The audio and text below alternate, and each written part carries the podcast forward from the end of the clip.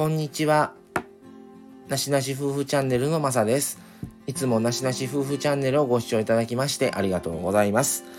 えー、もう今回からは通常放送とさせていただきますが、えー、前回のようまでの放送してました福岡旅で感じたことをお伝えします。今日は宿泊税についてです。これね、宿泊税っていうイメージがなんで取るのって思ったんですね。で、ホテル泊まった時にレシート見ると、宿泊税知れてますよ。1人200円なんですよ。2人で400円なんですけど、たかが200円、されど200円みたいな感じで、まあ夫婦で行ったので400円だったんですけど、今コロナ禍があって、ちょっとでもその皆さんに旅もしてもらってとか食事してもらってお金を落としてもらって経済を回さないといけないっていう風に風潮にまあなってるしそうしようとしてる国会議員の方々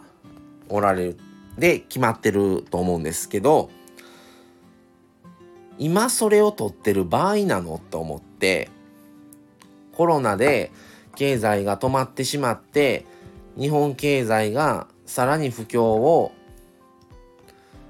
あの不況に陥ると今以上に。それを食い止めるために緊急事態宣言も本当は出すレベルにもあったんじゃないかという中で出さずにまん延防止っていうところでとどめといてで3月下旬のにはまん延防止も解除になって今何も出ていない状態になってるんですけどそこへ来てこの宿泊税を取ってるってどういうものなのと思ってしまって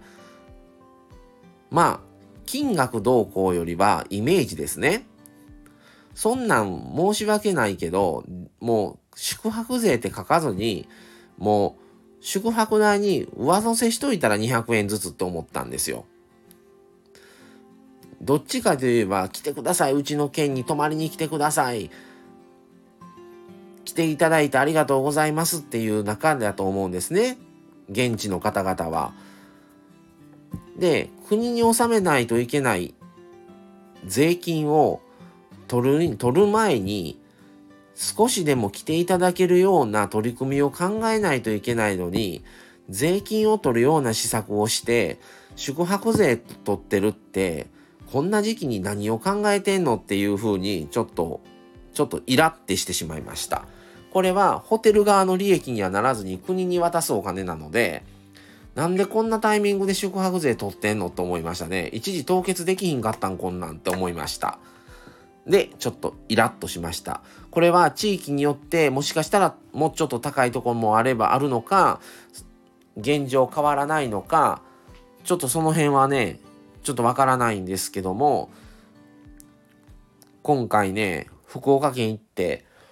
宿泊したら1人200円宿泊税っていうのが載っててびっくりしましたね。はい。っていうお話でした。これまた皆さんちょっと是非ねちょっと感じたこととか思ったこととか実際に取られましたよとか思うことがあれば、ちょっとね、コメントを残していただけたらなと思いますね。僕は、あのー、お金支払った後にレシートもらって、正直ショックで、ショックというかもうイラッとしましたね。はい。ということで、えー、ちょっと、えー、浅かったですが内容としては、えー、宿泊税についてお話ししました。はい、このようにですね、ちょっとなしなし夫婦チャンネルでは、その時に思ったこと、感じたことを日頃から、えー、こういう風に、えー、ラジオ配信しています。えー、個人での、えー、収録、夫婦での収録、コラボ、え生配信、えなどいろいろしてますし、えレターとかコメントもお待ちしております。えまた次回、えこれからもですね、またあの聞いていただけたらと思います。それでは今日はこの辺で失礼します。はい。えー、ご視聴ありがとうございました。それでは、さようなら。